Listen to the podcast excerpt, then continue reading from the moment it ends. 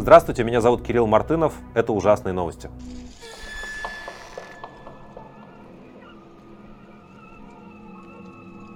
Начнем сегодня с двух новостей про религию, а на самом деле не столько про религию, сколько про то, как вот на все эти духовные человеческие чувства, символы, ритуалы и прочее влияет эта паршивая война. Религия вообще про что-то очень личное, про милосердие, про любовь, про отношение человека с какой-то тайной. Я немного это изучал, когда я был преподавателем в университете. Такие у меня там отношения.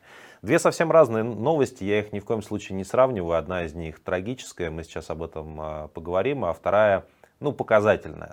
Давайте с этой показательной новости и начнем. Патриарх Кирилл, знаете, такого как бы псевдорелигиозного деятеля, неверующего, по всей видимости, лишил сана протодиакона Андрея Кураева, который выступает против войны. Кураева оштрафовали еще, кажется, в прошлом году по статье о дискредитации российской армии. И, после этого Московская патриархия опубликовала специальный документ, согласно которому Кураев продолжал вести свою деструктивную, в кавычках, деятельность и не принял ни на словах, ни в делах признаков покаяния. Сана его лишали еще в 2021 году, а сейчас окончательно, апелляционная инстанция решила, что сана у Кураева больше не будет. Кураев на это ответил, что в общем, не очень не хотел служить под руководством такого персонажа, как Кирилл. И мне в этой истории кажется, что важно, что Кураев, по большому счету, один из самых просто искренних православных верующих, которых я знаю. Образованный человек, он преподавал у меня, когда я учился, когда был студентом. Он написал книги, он, в общем, выступает на разные богословские, исторические темы, все очень любопытно. Он действительно до последнего защищал русское православие в версии Московского патриархата от разных нападок. У нас есть проблемы.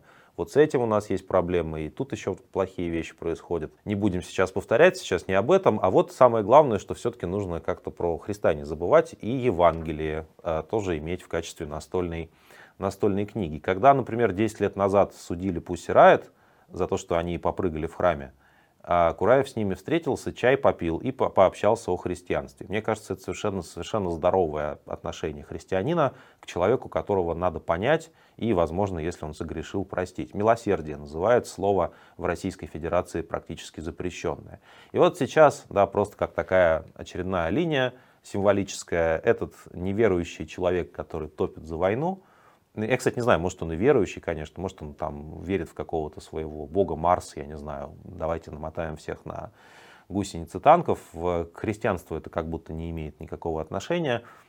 Кто Библию читал, тот знает. Это я про патриарха Кирилла говорю. Так вот, в общем, от Кураева окончательно показательно избавились. Мол, все, ты теперь растрига, раскольник, мы с тобой ничего общего не имеем, ты не можешь больше говорить от лица церкви, мы тебя исторгли из нашего прекрасного сообщества. Гуманизм и милосердие остается, и образованность остается по одну сторону. То, что называется Русской Православной Церковью во главе с Патриархом Кириллом, остается, кажется, по другую сторону. И, конечно, на мой взгляд, это просто самоубийство того, что называется Московским патриархатом и всего, что с ним связано. Просто в сторону этих людей, которые войну оправдывали, еще потом десятилетиями плеваться будут. Верующие, конечно, в их храмы по-прежнему ходят, но, как-то, что называется, осадочек останется.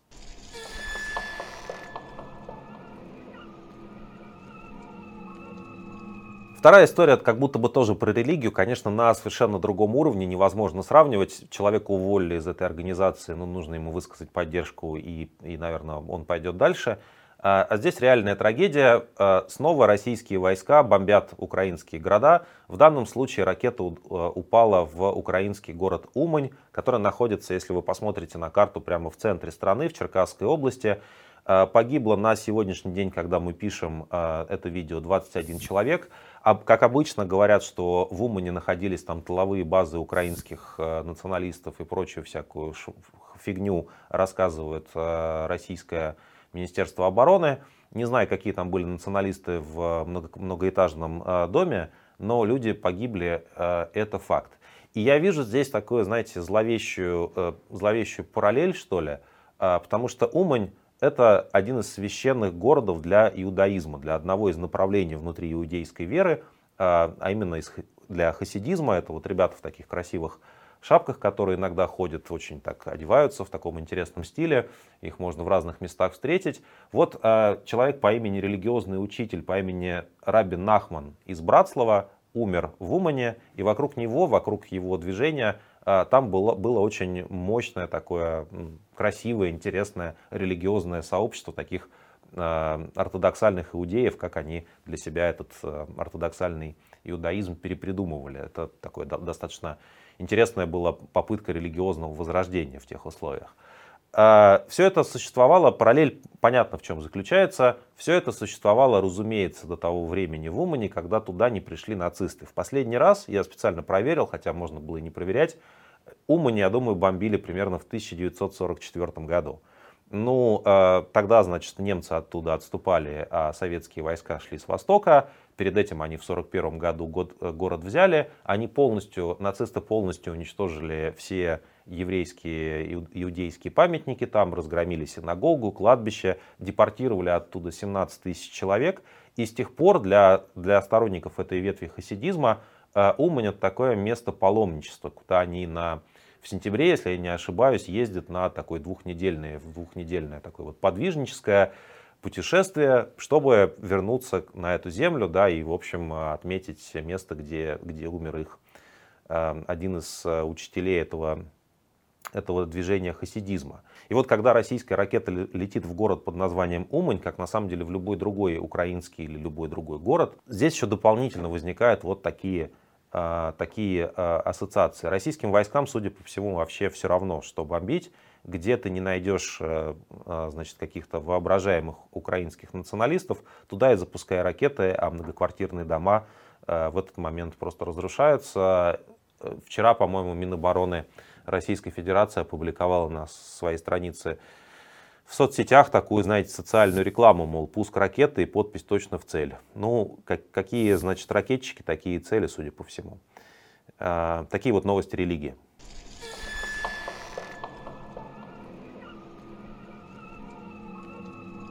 Путин тем временем подписал указ, который разрешает депортировать украинцев с оккупированных Россией территорий в случае, если они отказываются принимать российское гражданство и представляют представляют угрозу для, в кавычках, национальной безопасности. Здесь это супер, на самом деле, важная новость, потому что, по большому счету, это легализация со стороны российских властей того, за что Владимира Путина будут судить в Гааге. Как вы помните, в марте Гаагский международный уголовный суд выписал ордер на арест Владимира Путина, поскольку он подозревается в похищении украинских детей в их насильственных перемещениях, то есть в депортациях.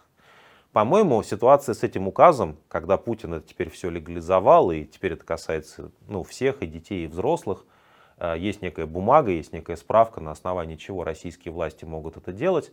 По-моему, это запрос, ответ на некие низовые инициативы. Смотрите, Путина уже преследуют в Гааге, и чиновник, которому дают некое устное распоряжение депортировать украинцев, он задает резонный вопрос: а на каком основании? На каком основании я должен выполнять этот ваш приказ? Дайте бумагу.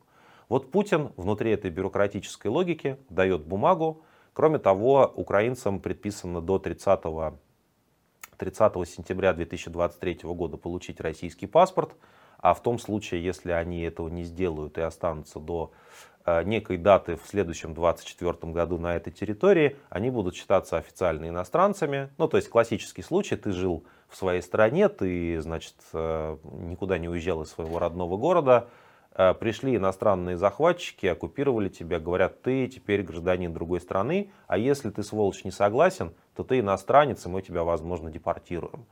И это абсолютно точно кейс, вот хорошо задокументированный случай для того, чтобы Путина и всех тех, кто эти указы будет выполнять, тоже признавать военными преступниками в соответствии с международными конвенциями, в частности, с Римским статутом, который как раз учредил Международный уголовный суд. Мне нравится в этом смысле слова, что Владимир Путин у нас в этом смысле слова честный человек, и что он свои военные преступления иногда, по крайней мере, предпочитает документировать в качестве собственных указов. Это де-факто легализация, внутри Российской Федерации, такой международной преступной группировки, которая врывается с оружием в чужие дома и похищает людей.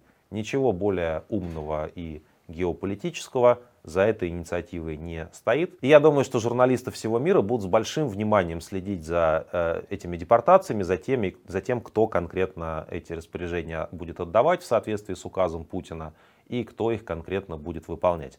Вы знаете, вообще, если честно, я конечно, не думал, что нам еще раз с вами предстоит жить в истории в наши дни, когда опять происходит это позорное явление, под названием депортация. Депортация, то есть бывает вообще два вида, судя по всему, депортации. В миграционном смысле слова под депортацией понимается, когда иностранец нелегально находится на территории вашей страны, и вы его высылаете в страну, откуда он приехал. Так, в принципе, плюс-минус по законам любой страны депортация возможна. Депортация в российско-советском смысле слова, это, судя по всему, что-то совсем другое.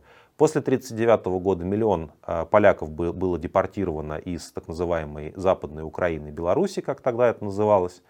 Были депортации из балтийских стран, когда они были оккупированы, были депортации крымских татар и были депортации чеченцев и ингушей, и поволжских немцев. Я могу кого-то забыть, кто был именно в 20 веке. В 19 веке тоже была интересная, нельзя это называть интересной историей, была депортация черкесов, про которых просто стараются никто не вспоминать по возможности. Тоже миллионы людей пострадали и десятки тысяч погибли.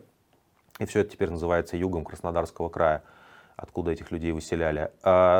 Но я так понимаю, что мы опять оказались в каком-то 39-м, когда, я не знаю, как точно это будет выглядеть, там раньше это выглядели как товарные вагоны, куда набивают людей и куда-то впроголодь везут в какую-нибудь Сибирь, в Центральную Азию, где-то, где они не представляют угрозы для этой, в кавычках, национальной безопасности. Конечно, ребята от Путина что-то придумают, но наша сейчас задача, это преступление увидеть, зафиксировать и задокументировать. А дальше постараться сделать так, чтобы преступники, которые похищают людей из их домов, понесли за это наказание.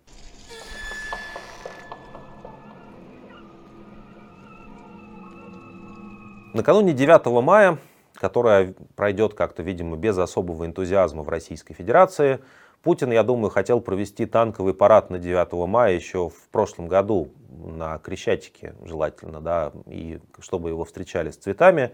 Это как-то пошло немного не по плану. Война продолжается, и теперь у нас в России почему-то везде летают какие-то непонятные беспилотники. Вообще объявлен сезон беспилотников. В Подмосковье упал беспилотник со взрывчаткой. Это произошло недалеко от Ногинска, подмосковного города. Этот самый беспилотный аппарат нашла в лесу жительница какого-то местного дачного кооператива. В небе над подмосковным Серпуховым заметили неизвестный беспилотник.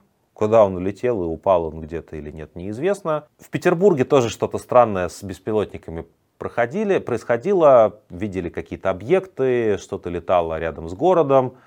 Короче говоря, мы видим результаты военных успехов и, геополитического гения российского президента. Россия становится и уже стала такой прифронтовой территорией. Не случайно российские чиновники себе лично выстроили хорошую противовоздушную оборону. А на всех ее как-то иногда не хватает. Поэтому парадов у нас, по всей видимости, на 9 мая особенно не будет. В очень ограниченном каком-то формате. Закрыли Красную площадь, тоже в связи с возможными угрозами. Не будет того, что российские власти называют бессмертным полком. Я, кстати, думаю, что здесь могут быть другие причины, почему бессмертный полк решили в этом году не проводить. Потому что, мне кажется, в частности, кроме какой-то угрозы с воздуха, есть еще проблема в том, что если родственники всех убитых и пострадавших во время уже нынешней войны придут и встретятся в одном месте, то все, мягко говоря, будут не очень рады. Потому что огромное количество людей в России убито уже на этой войне. и это число увеличивается. Да, поэтому проводить сейчас бессмертный полк на втором году войны, это значит просто показывать масштаб жертв. А ведь не запретишь, да, ветеранам боевых действий выходить с портретиками, как изначально это было задумано, с портретами участников всех войн. И вот моя любимая новость в контексте беспилотной жизни в Российской Федерации. В Москве создали дежурные группы из бюджетников для патрулирования города и поиска беспилотников во время майских праздников. Это такой совершенно сорокинско-пелевинский образ, российский стимпанк. Мы берем красные повязки и идем с друзьями на майские праздники искать вражеские беспилотники в Москве, потому что это было великое решение нашего вождя начать эту войну.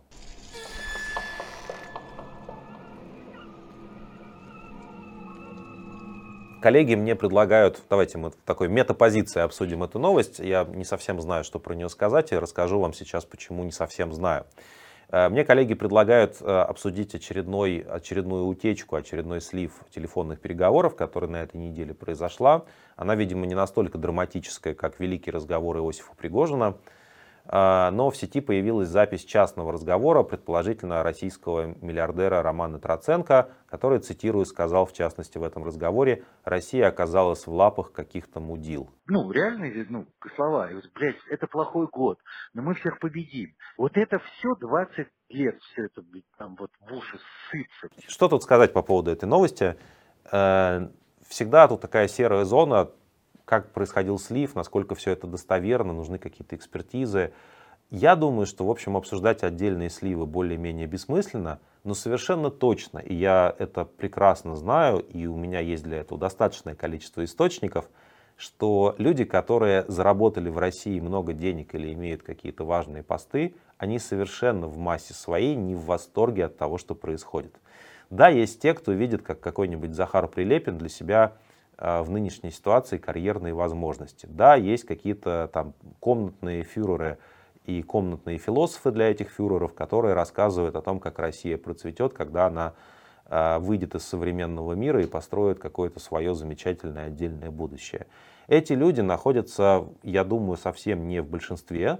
Другое дело, что вот эти так называемые путинские элиты, в широком смысле слова, они напуганы, они никогда ничего не скажут, они будут сидеть и ждать до последнего, пока все не начнет разваливаться. Ну, потому что вот такая, знаете ли, печальная ситуация. А в частных разговорах, пожалуйста, вы сможете узнать всю правду про эту войну и про людей, которых развязали, от самых неожиданных людей, которые, вполне возможно, до сих пор работают на государство, до сих пор зарабатывают там большие деньги, и которые по долгу службы обслуживают военную машину Путина, как, например, российские финансовые власти. Но в частных разговорах, там, где они не боятся это делать, в кругу своих с выключенными телефонами, там слова совсем-совсем другие. Это еще одна причина, почему на самом деле у России нету возможности победить в этой войне, ну просто нету победителей. Нету кого-то, кто выиграл бы от этой войны, по большому счету, кроме там Пригожина и прочих групп маргиналов, которые хотят умереть за что-нибудь, а предварительно кого-то ограбить. Ну и кроме того, да, к сожалению для российских граждан, у России еще и будущего особенно нету, потому что, конечно, и с такими элитами, и с таким страхом жить в ближайшие годы нормально вряд ли получится.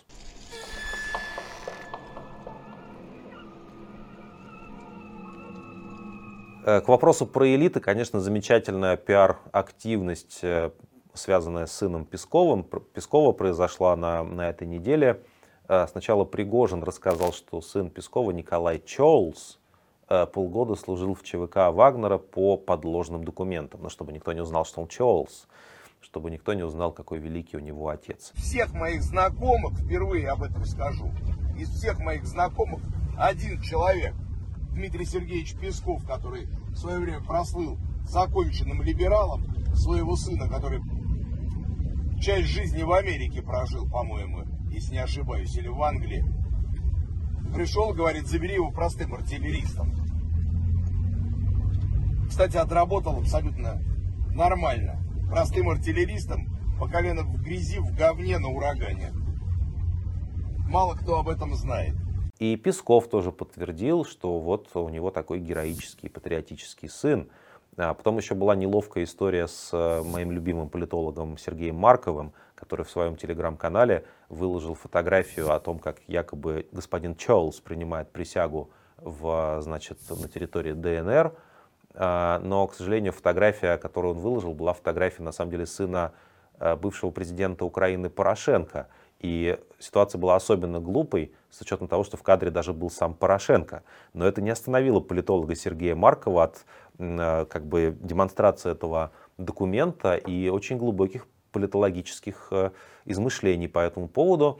Марков процитировал, что очень скоро все это станет модно в среде как раз российской элиты, и очень скоро как бы все начнут служить в ЧВК «Вагнер». Там все дети Киселевых, Соловьевых, депутатов, вот все они возьмутся за руки и пойдут на минное поле. А потом, значит, когда ему сказали, что, в общем, в кадре еще и Порошенко есть, и что вообще это присяга сына Порошенко при вступлении на службу в Вооруженные силы Украины в 2014 году, Марков удалил фотографию, сказал, что произошла техническая ошибка, и что он разберется в причинах возникновения этой ошибки. Если вы знаете, вот если у вас есть какие-нибудь, если вы видели, как выглядит политолог Марков, если у вас есть какие-нибудь идеи, как могла возникнуть такая техническая ошибка, напишите, пожалуйста, об этом в комментариях. Любопытная деталь произошла с автомобилем Николая Чоулза, и, как вы можете догадаться, автомобиль этот не «Лада» и не «Волга», не что-то подобное, а это «Тесла».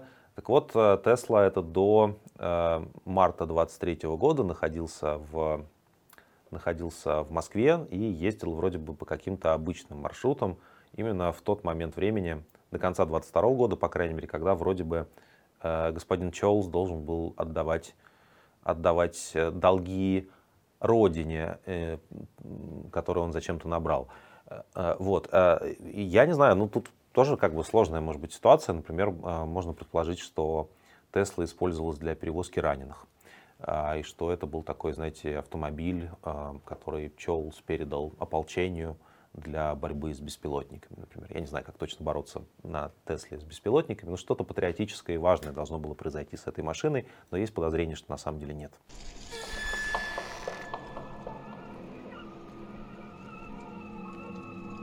Зеленский провел телефонный разговор с Си Цзиньпином, лидером Китая. Стороны договорились, что Китай отправит в Украину спецпредставителя для урегулирования кризисных ситуаций, а Украина вернет посла в Пекине, поскольку после смерти предыдущего посла еще в 2021 году новый так и не был назначен.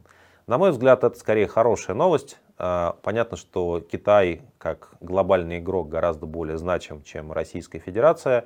Понятно, что от позиции Китая по войне в Украине достаточно много зависит.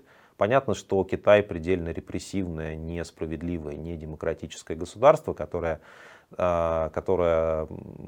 творит насилие и произвол в отношении собственных граждан и в самом Китае, и в отдельных регионах, вроде Синьцзянского автономного округа, где в таком огромном концлагере живут уйгуры китайские. Но важно то, что этот диалог происходит. Важно, что китайский лидер считает, что с Зеленским нужно разговаривать. Было очень странно видеть, когда все говорили, что вот какой успех, что китайские представители отправляются в Москву. Очень странно, почему только в Москву, почему не в Киев. Если Китай над схваткой предлагает некий мирный план, как утверждает российская пропаганда, то почему тогда китайские политики не общаются с киевскими властями? Ведь у нас две страны в этой войне. Но вот такое общение началось. И я думаю, что Зеленский сейчас уже достаточно опытный политик, чтобы господину Си заявить свою твердую позицию о том, что Украина останется с Европой, о том, что аннексия и депортация неприемлемы. Ну и о том, что как бы спасибо за беспокойство, присылайте нам спецпредставителя, это очень важно для нас, но вот мы свой выбор сделали.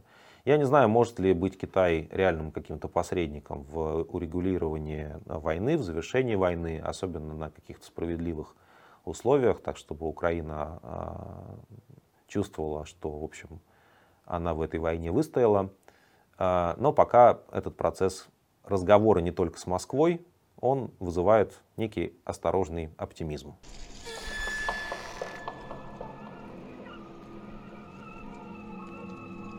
Путин и Эрдоган тем временем в режиме видеоконференции приняли участие в церемонии доставки ядерного топлива на энергоблок турецкой атомной энергостанции Аккую. Не знаю, куда ударение ставится. Аккую, наверное. Ну, вы знаете, что у Путина с Эрдоганом сложные отношения. Как знаете, в статусе было бы в социальных сетях написано «все сложно». У них то любовь, то ненависть, то они ругаются, то там почти что объявляют друг другу войну, то бросаются в объятия. Стамбул сейчас остается важнейшим международным хабом для России. Многие переговоры проводятся в Стамбуле. Туда можно выехать, туда летают самолеты. И через Стамбул можно вернуться в Российскую Федерацию. И огромное количество экономических интересов России там реализуется. Это вызывает всякие вопросы со стороны партнеров Турции в Евросоюзе и в других странах западного мира. Но вот интересно, что в данном случае два таких как бы борца, два таких человека, которые конкурируют друг с другом в этой части мира, кто из них самый мощный диктатор и отец народов, вот они теперь встречаются по видеоконференции, потому что накануне у Эрдогана случилось что-то очень похожее на некий удар, на какую-то серьезную медицинскую проблему, когда он в эфире, в общем, внезапно замолчал. А потом, значит, сказали, что вот трансляция прерывается, да, и у нас есть некоторые проблемы с здоровьем президента.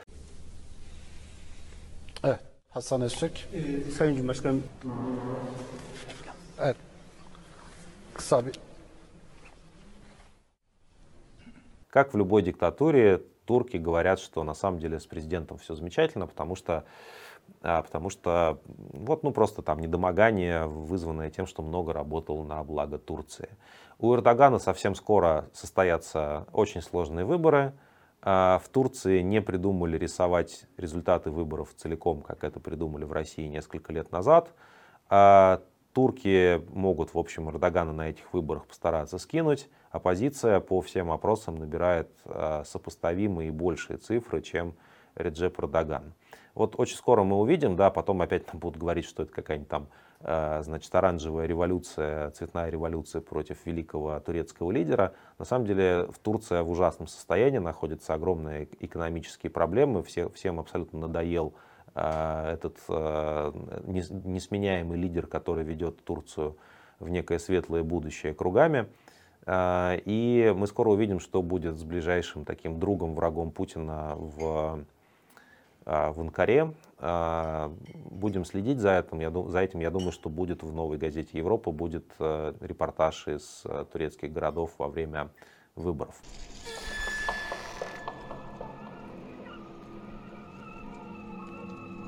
Частью нормальной жизни, довоенной жизни, являются хорошие Google карты. Знаете, приятно побродить городам, по улицам городов виртуально, в которых ты не был или в которые ты хотел бы вернуться. Я иногда смотрю на свой родной город Кемерово. Значит, на картах Google там всякие интересные кальянные постоянно открываются. Когда я там был ребенком, никаких кальянных в Кемерово не было. В общем, крайне интересная, насыщенная жизнь.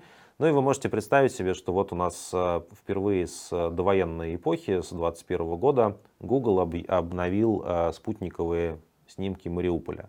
Крупнейшего украинского города, практически крупнейшего из оккупированных сейчас, практически целиком снесенного с лица земли, которое российские власти якобы теперь срочно отстраивают заново, а Путин за всем этим наблюдает. И вы можете найти в социальных сетях и, ну, посмотреть на Google картах, собственно говоря, как это выглядит, как выглядит уничтоженный город. Это как если бы, не знаю, как если бы над каким-нибудь Сталинградом спутники бы летали, да, и показывали, что люди, которые вторгаются в другие страны, делают с уничтоженными, оккупированными городами. И в социальных сетях есть еще много историй про то, как люди вспоминают свою мирную довоенную жизнь в Мариуполе. Вот здесь у нас было первое свидание, вот здесь мы ходили там спортом заниматься, вот здесь был наш дом. Сейчас во многих местах пепелище, в Мариуполе, и время от времени торчат такие модные коррупционные новостройки, построенные господином Хуснуллиным на этом пепелище, чтобы показать, как Россия любит оккупированный им народ.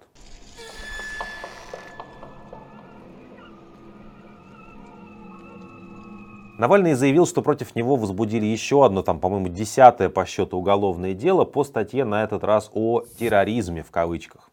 Навальный предположил, что ему теперь будет грозить фактически пожизненный срок, там, я так понимаю, можно 25 лет давать, 30, ну и почему бы и не пожизненный срок дать. Суд дал политику 10 дней для ознакомления с материалами уголовного дела, в нем 196 томов, такой уж Навальный террорист для российской власти. И, судя по всему, Навальный с этим уголовным делом знакомится прямо в штрафном изоляторе, в пыточных условиях в российской колонии. Я по этому поводу, знаете, думаю, что мы все еще по инерции считаем, что в России есть какой-то суд, не в смысле правосудия, а в смысле процедуры, что как будто бы вот некому суду надо дать, ну вот он отрабатывает, да, и человека, например, незаконно осуждают, человек оказывается в тюрьме, в колонии, и мы как бы по-прежнему сравниваем, знаете, одному дали 2 года, но это как-то по-божески еще по нынешним временам, 5 лет, но это хуже, но тоже еще вот, ну так как-то терпимо, да. Вот Горинову дали там 7 лет, да, это плохо, а Яшину дали там 8,5, по-моему, лет, это тоже плохо, а Карамурзе хуже всех, ему дали 25 лет. И мне кажется, что вот в этой логике происходит некоторый сбой, потому что мы к российскому суду, ну, все еще относимся как к некой завершенной процедуре, что как бы это так все и работает по процедуре. Вот если вы посмотрите на Навального, фактически на его примере видно, что российское правосудие изобрело такой вечный двигатель террора. Если человек попал в лапы этого, в кавычках, правосудия, то он просто уже сидя в тюрьме может с точки зрения российского суда и следствия совершать бесконечное количество новых преступлений, просто потому что он жив и иногда через своих адвокатов передает какие-то заявления. Российские статьи про оправдание терроризма или про фейки, про российскую армию устроены так, что вы буквально там за несколько дней можете себе наговорить на бесконечное количество уголовных дел. И, кстати, все независимые журналисты, которые после начала войны не прекратили работу, они себе намного уголовных сроков потенциально наговорили. И я, если честно, знаете, не видел какого-то другого выбора. То есть, ну, как бы даже как, не было какого-то вопроса, а что действительно можно, когда вот Мариуполь уничтожают, нужно, или там в Буче происходят военные преступления, пытки и убийства людей, действительно можно сказать: ой, вы знаете, сейчас, наверное, не время об этом говорить, сейчас лучше, там, не знаю, заниматься марками или, ну, в общем, отвлечься как-то, да, или там найти какой-то здесь компромисс. Я не совсем понимаю, как это работает. Я не хочу, кстати, здесь осуждать никого. Есть люди, есть хорошие журналисты, которые переключились в какие-то темы, которые еще можно безопасно обсуждать из России, в экологию, например. Это достойная работа, и экологических проблем очень много. Но я при этом все равно не понимаю этот механизм, в какой момент времени нужно было согласиться, что оправдывать войну — это кайфово и законно, а быть против войны — это ужасное государственное преступление. Но российские власти, если вы им в руки попались, если они хотят вас держать в руках, они могут держать вас столько, сколько они захотят, им уже ничего для этого не нужно, вы просто должны быть, ну как бы вам сказать, без пафоса, да, вы просто должны говорить какие-то базовые вещи, там, не знаю, там небо голубое, я за мир. Вот уже до 15 лет тюрьмы сразу, да, прекрасный механизм, и в этом смысле слова, да, наверное, уже можно не сильно беспокоиться про тюремные сроки, а если человек нужен российским властям за решеткой, он там останется так долго, пока есть эти российские власти.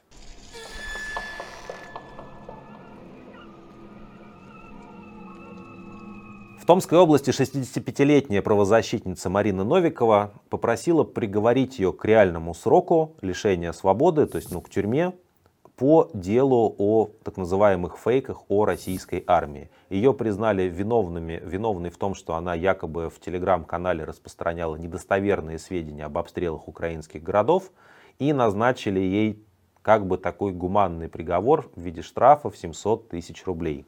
Новикова говорит, что ей такие деньги взять неоткуда и, в общем, находится, по всей видимости, в таком отчаянии, что готова лучше в тюрьме сидеть, чем пытаться найти деньги, не найти их, да, и все равно оказаться в результате, как человек, который наказание не выполнил, все равно оказаться лишенным свободы.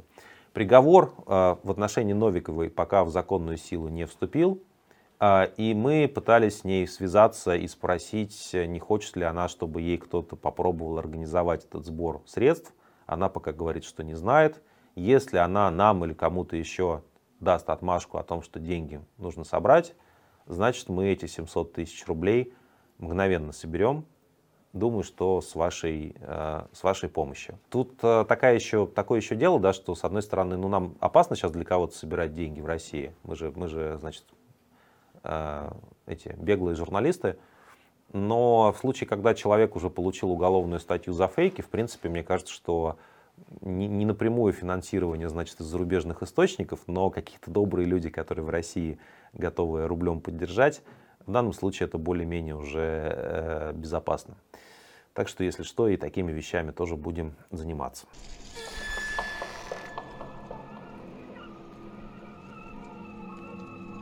А неугомонный депутат Госдумы Василий Пискарев, бывший сотрудник Следственного комитета, бывший прокурор, такой, знаете, человек уважаемый из Бастрыкинских, внес очередной законопроект в Государственную Думу. Пока его нет, по-моему, еще в базе Государственной Думы, но он точно будет рассматриваться без Пискарева.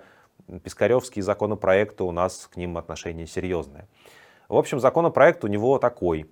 Он предлагает ввести уголовную ответственность. Вот вы, кстати, может быть, думали, что Пискарев хочет, не знаю, денег людям дать или там, не знаю, разрешить что-нибудь или осуществить либерализацию. Нет. Пискарев хочет уголовной ответственности. На этот раз он хочет уголовной ответственности за организацию и участие в деятельности незарегистрированных иностранных неправительственных организаций. По всей видимости, работать это должно так, по мнению Пискарева. Если у вас есть, не знаю, фонд защиты кошечек, который зарегистрирован, ну где кошечек могут обижать, ну не знаю, в Южноафриканской Республике, то вы должны, если вы хотите посотрудничать по теме защиты кошечек, то вы должны либо убедить этот фонд зарегистрироваться в Минюсте, как международная иностранная неправительственная организация, либо вы должны под страхом уголовного наказания от такого сотрудничества отказаться. И это касается всего, там, каких-то, не знаю, тысяч, сотен тысяч, миллионов некоммерческих организаций, которые существуют где угодно в мире. Они либо должны прийти сказать в Минюст, мы хотим регистрироваться в Россию, либо российские граждане будут наказываться, уголовно преследоваться по работе за работу с такими организациями. В случае с кошечками вам в реальности вряд ли что-то грозит. Конечно, это специальная такая юридическая операция, чтобы им понятно было, если говорить на их языке нынешнем, чтобы любые контакты с иностранными структурами для российских граждан были предельно опасны. Зачем же вы общаетесь с той или иной организацией, которая в Минюсте не зарегистрирована? Это означает, что если регистрироваться вы не хотите, вы хотите навредить, наверное, России, следовательно, мы всем вам дадим уголовные статьи. Единственное, что говорят, что в тексте законопроекта, выложенного уже где-то, всего лишь про 3 года лишения свободы речь идет. Конечно, ко второму чтению, если до него дойдет, то там могут сроки увеличиться. Но по сегодняшним меркам, знаете, по меркам апреля 2023 года, когда только что Путин подписал указ о пожизненном лишении свободы за так называемую госизмену, и у нас на неделе есть уже 4 дела про госизмены, кажется, только в Москве, по этим меркам вот этот закон на 3 года, ну это вообще несерьезно. Это просто вот, ну даже можно не говорить, это Пискарев как-то измельчал. Вот. Конечно, не хотелось бы ему советовать делать сроки для людей невиновных ни в чем побольше, но тенденция в общем очевидна. Про госизмену я бы вам рассказал, если бы все эти дела не были бы засекречены. Мы вот ничего не знаем, кроме того, отдельных фамилий людей, которые попадают в базы, как арестованные по делам за госизмену. В чем фабула дел, что какая позиция защиты, какая позиция обвинения, все это страшная тайна. У адвокатов берут подписку о неразглашении.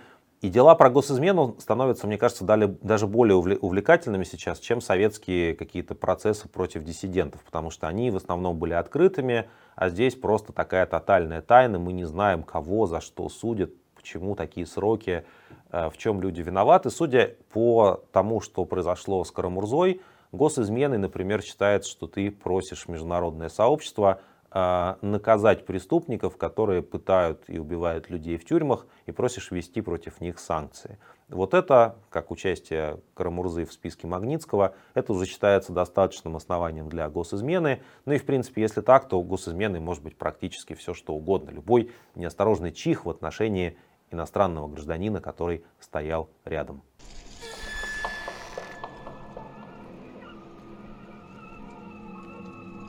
Новости образования, мой любимый раздел. Вы знаете, наверное, что я бывший преподаватель. Минпросвещение Российской Федерации представило раздел учебника истории для 11 классов о войне в Украине. Цитирую. «Специальная военная операция вызвала у населения страны стремление оказать помощь и поддержку ее участникам». Чувствуете ли вы что-то подобное? Во всех субъектах Российской Федерации развернулась массовая волонтерское движение, рассказывают нам в учебнике. Что еще? Задания в учебнике по информации агентства ТАСС будут включать вопросы о причинах начала войны. Ну, вы знаете, расширение НАТО на восток, биолаборатории, комары, боевые геи, что-то из этого. Может быть, тест, выбери все варианты. А также об угрозах безопасности, которые несли действия украинских властей. Ну, все логично, да?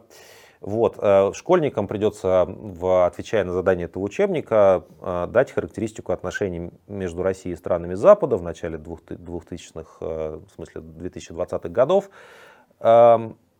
И также, значит, важно, что в учебнике есть строка про героический чеченский спецотряд «Ахмат». Неясно, в чем заключался их героизм, возможно, они снимали героические тиктоки, но школьникам всю эту глиматью придется учить. Это совершенно позорное явление, это переписывание истории, это промывание мозгов подросткам, в данном случае в 11 классе, просто на школьной скамье.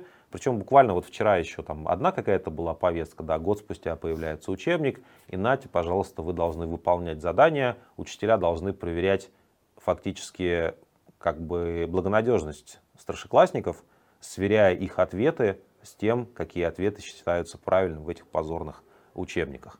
Если у вас есть возможность, чтобы ваш ребенок не учился по таким учебникам, мне кажется, самое время эти возможности реализовать. Кстати, это как-то странно прозвучало, да, то есть что значит есть возможность? Ну, я, естественно, не про то, что мы все должны уехать и сидеть в белом пальто. Я вообще это не имею в виду, и какая-то дурацкая позиция, понятно, что большинство людей никуда никогда не сможет поехать.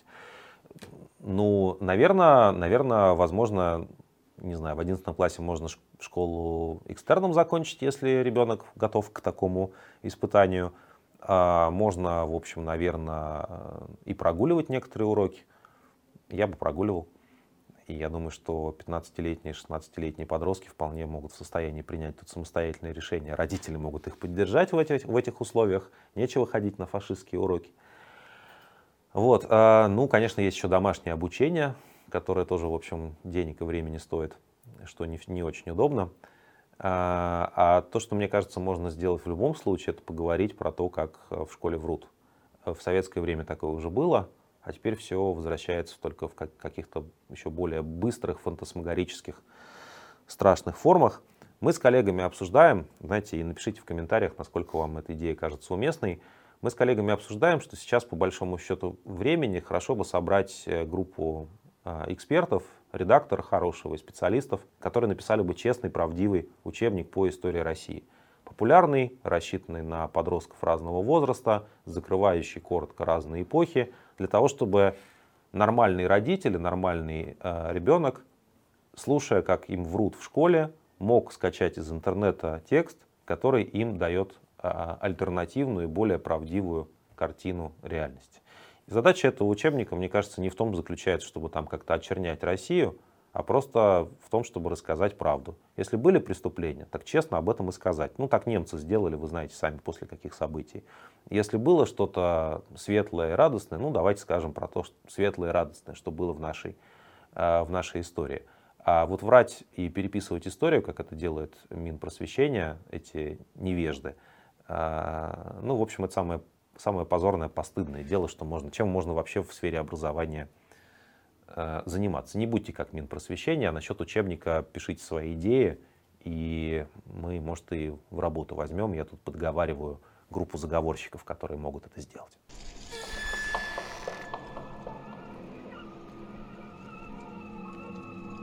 Но тоже новости образования получается. Смотрите, какие у нас хорошие новости образования сегодня. Против жителей Екатеринбурга, тут сначала про уголовную статью, но это вы не обращайте внимания, на самом деле это про образование. Против жителей Екатеринбурга, который нецензурно оскорбил ребенка в шапке с буквой Z, возбуждено уголовное дело о хулиганстве. Ну, я, кстати, не поддерживаю оскорбление людей в шапках Z, особенно если это дети. Наверное, нужно детям вежливо объяснять, почему только полные кретины носят шапки с буквой Z в воюющей стране, когда гибнут люди, и когда это все, ну, символ такой полусвастика, да. Вот, то есть, ну, человек был эмоционально неправ, хотя, видимо, у него накипело. Вы спросите, при чем здесь образование, и я вам отвечу. Дело в том, что вот этот самый ребенок в шапке Z, я специально не пытаюсь найти его имя, потому что, может, он еще одумается когда-нибудь, зачем человек позорить, пока он маленький. Пусть сначала повзрослеет. Вот. Но сейчас этот ребенок будет другим, его нашли, значит, некие активисты, СВОшники, и теперь он будет читать лекции о причинах войны другим детям. Я бы, на самом деле, очень послушал бы с большим интересом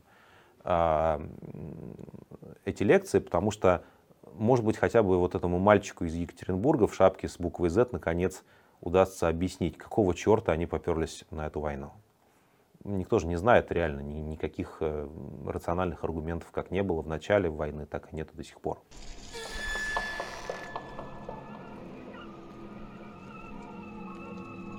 Новости образования, культуры и воспитания детей одновременно. В России вышла серия мультфильмов под названием «Азбука СВО». Ну там, видимо, знаете, Z, V, что там у них еще было, O, да. И в этих мультфильмах рассказывается, там содержатся практические советы о том, как нужно воевать в городе, куда и как стрелять в противника, и как штурмовать здание. Азбука СВО. Простые советы, которые помогут вернуться домой целым и невредимым. Сегодня ты узнаешь, как правильно оборудовать позицию. Жизнь в движении. На передовое движение должны быть копательными. Я думаю, что это наш ответ Диснею. Этот Гуфи будет порван наш азбукой СВО как пес. Не говоря уже про Чипа и Дейла, вот этих всех, ну, в общем, вот этой всей либеральной дрянью, на которой мы выросли. Вот этими всеми Скруджами, Макдаками. Вот наш, понимаете, как нужно воевать в городе. Вот это нужно нашим детям. Вот это мы будем рассказывать в нашей мультипликации. И еще, кстати, много вопросов к ежику в тумане. Да, как бы, что этот ежик в тумане там делал, возможно, он был иноагентом каким-нибудь, почему он там шлялся по, значит, какому-то, значит, режимному объекту без пропуска. Напишите, пожалуйста, в комментариях.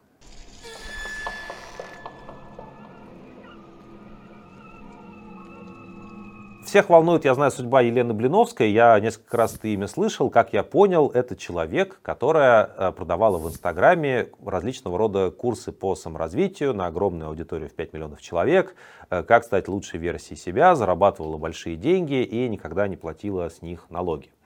Вот. И, соответственно, теперь ее прям даже задержали по обвинению в уклонении от уплаты налогов в особо крупных размерах и отмыванию денежных средств. Я, кстати, не совсем понимаю, почему она не могла ИП зарегистрировать и платить налоги. Это, конечно, ну, дополнительные какие-то трудности создает, но, в общем, в целом, да, как бы гораздо более спокойная история, чем такие сложности, как отмывание денежных средств. Вот. Но есть разные версии по поводу этих событий. Есть версия такая, что вот Блиновская как бы у несчастных, разочарованных россиян, которые не видят никакого будущего, отбирает последние накопления, чтобы продать им какой-нибудь инфокурс. Это все еще иногда называют инфоцыганство, и мне кажется, это совершенно некорректный термин, потому что, в общем, не очень понятно, зачем делать такие обобщения про цыган. Надо какой-то другой термин ввести. Ну вот, а значит, Блиновская отбирает все деньги у россиян, А потом российское следствие отбирает все деньги у Блиновской, и таким образом все деньги несчастных россиян опять закачиваются в военную машину Путина. Примерно такая конструкция. И мне еще кажется, знаете, что Блиновская идет в... Ну, как бы люди вроде Блиновской — это такой привычный ландшафт, на самом деле. Да, вот мы помним Россию десятых годов. Ну, там было таких Блиновских, ну, много. Вот все что-то такое делали. Какие-то тренеры были. Тренеры, значит, для женщин, тренеры для мужчин, тренеры для всех.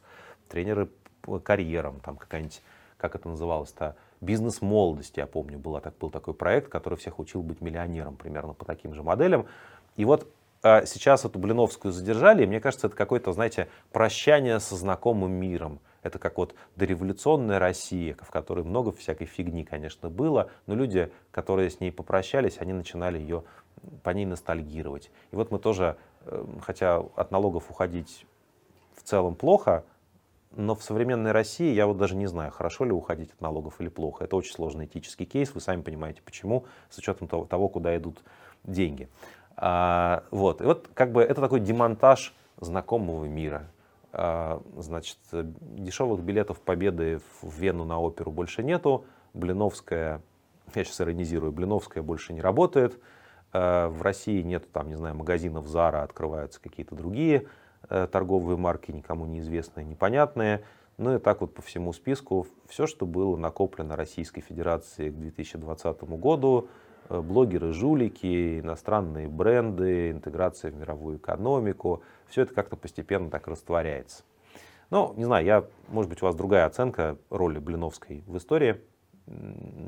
Человек, она, видимо, малоприятный. Не герой нашей песни. Вот, но так уж был мир устроен до войны.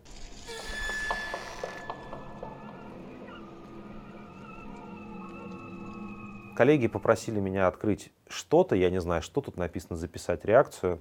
Я специально не открывал до этого момента, я открою сейчас по ссылке какое-то видео, видимо, и буду его смотреть. Расскажи мне, расскажи сказку, больше не могу. Этот человек лежит, расцветая на снегу. Это красным он зацвел, как цветок на остановке. Расскажи мне про котел, впрочем, лучше про котов. И про новые винтовки на реке плывет топор прямо до Чугуева. Ну и пусть себе плывет он в эвакуацию. Абрикосы зацвели, рано не дождавшись марта, и огонь бежит по карте и по кожице земли. Ой, земля... Мне понятно это явление. Ну что, это такое некрофильское постмодернистское искусство, когда, значит, некая поэтесса такого 3-4 ряда пытается сказать какие-то мощные, незатертые слова про героический подвиг топора, который плывет из Чугуева, он в эвакуацию, про вот наших парнишек, которые на снегу умирают, и все это ради великой цели. Ну, это сделано так, знаете, ну, вот когда ты такой 15-летний подросток, ты ничего не знаешь про, значит, мировую поэзию, ты пишешь такие стихи, там, типа «Я умер на белом снегу, в метели», как бы, да, вот это вот замкнутый в самом себе, я один такой уникальный, нас никто не понял, но мы ведем СВО. Но здесь она еще пытается в постмодернизм, потому что это какие-то вот цитаты из каких-то народных таких бон-моц, как бы, да, словечек, вот про этот топор, который плывет, там, видимо, дальше все в таком ключе. Я думаю, это очень серьезная, конечно, попытка за государственный счет создавать актуальное патриотическое искусство. Другого искусства у нас не будет, только вот такое.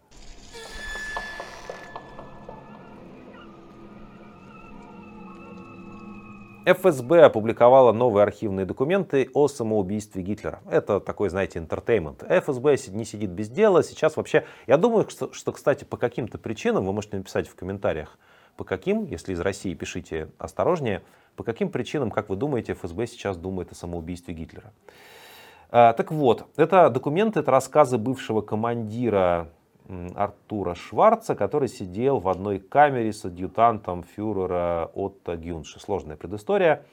Вот, в общем, этот адъютант выжил, вылез из бункера и сидел в камере с каким-то пехотным командиром. Так вот, по воспоминаниям этого самого пехотного командира, Гитлер неоднократно заявлял, что Германии нужно было идти с Россией. Тут совсем все контексты смешиваются. Вроде бы Путин напал на Украину, чтобы победить там нацистов. Но тут возникает такой намек, что как будто бы, да, знаете, все-таки вот подлый Запад, он и Германию несчастного, значит, Адольфика этого обманул. И вот победил, и разгромил, и все было плохо. Но хотя нет, у них другой контекст получается. Сейчас, подождите, у них другой контекст. В общем, тут смешиваются все контексты. Наверное, имеется в виду, наверное, смысл, я пытаюсь разгадать просто, зачем ФСБ об этом сейчас пишет. Мне кажется, смысл такой, что имеется в виду, что Россию не победить. Вот даже Гитлер говорил, что Россию не победить. И Гитлеру нужно было примкнуть к Советскому Союзу, и тогда они вместе были бы непобедимы. Но все равно тут получается некоторая проблема, потому что вроде бы Путин напал на Украину, чтобы нацистов там победить, а тут же нам параллельно говорят, что вот если Гитлер бы вел бы себя хорошо и был бы вместе со Сталином, то в принципе это как бы была бы классная тусовка, и вообще мы были бы точно непобедимы, и еще лучше у нас все бы получилось. В общем, непонятная публикация ФСБ, я не знаю, как разгадать этот ребус, означает ли это пропаганду нацизма со стороны ФСБ. Напишите в комментариях. Опять же, если вы из России, то, в общем, это тут можно на всякие экзотические статьи наговорить. Если что, будьте осторожными.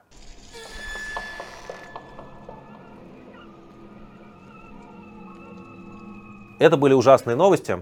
На этой неделе у нас, мне кажется, достаточно разнообразная повестка. Мы прямо и духовность обсудили, и патриархат обсудили, и Гитлера обсудили. Не знаю, что войдет из этого в финальную версию записи. Если вам нравится наш формат и то, что мы делаем, читайте новую газету «Европа» на нашем сайте, в нашем телеграм-канале. Подписывайтесь на YouTube-канал «Новой газеты Европы», если вы еще этого не сделали. Ставьте лайк под этим видео и до встречи на следующей неделе. Надеюсь, что тоже будет о чем... Нет, надеяться неправильно. К сожалению, нам снова будет о чем поговорить.